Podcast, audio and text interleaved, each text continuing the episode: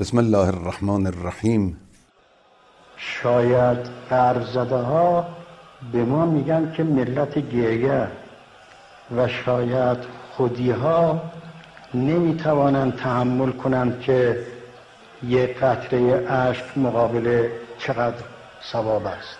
و اگر چنانچه واقعا بفهمند که مسئله چی است اون وقت ما را ملت گریه نمیگن.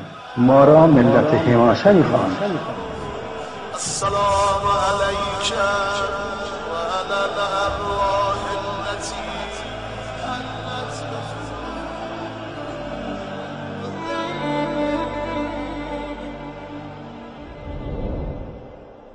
کاری که در زمان امام حسین انجام گرفت که نسخه کوچکش هم در زمان امام ما انجام گرفت.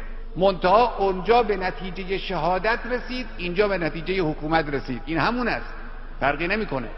هدف امام حسین با هدف امام بزرگوار ما یکی بود. البته دوران تاریخ اوقات مختلفی هست. یه وقت که وقتی قیام کرد این قیام می‌رسد به حکومت. این یک شکلشه. در زمان ما اینجوری شد به همدلله رسید به حکومت. یک وقت این قیام نمی‌رسد به حکومت می‌رسد به شهادت. آیا در این صورت واجب نیست؟ چرا؟ به شهادت هم برسد واجب است. آیا در این صورتی که به شهادت برسد دیگه قیام فایده ای ندارد؟ چرا؟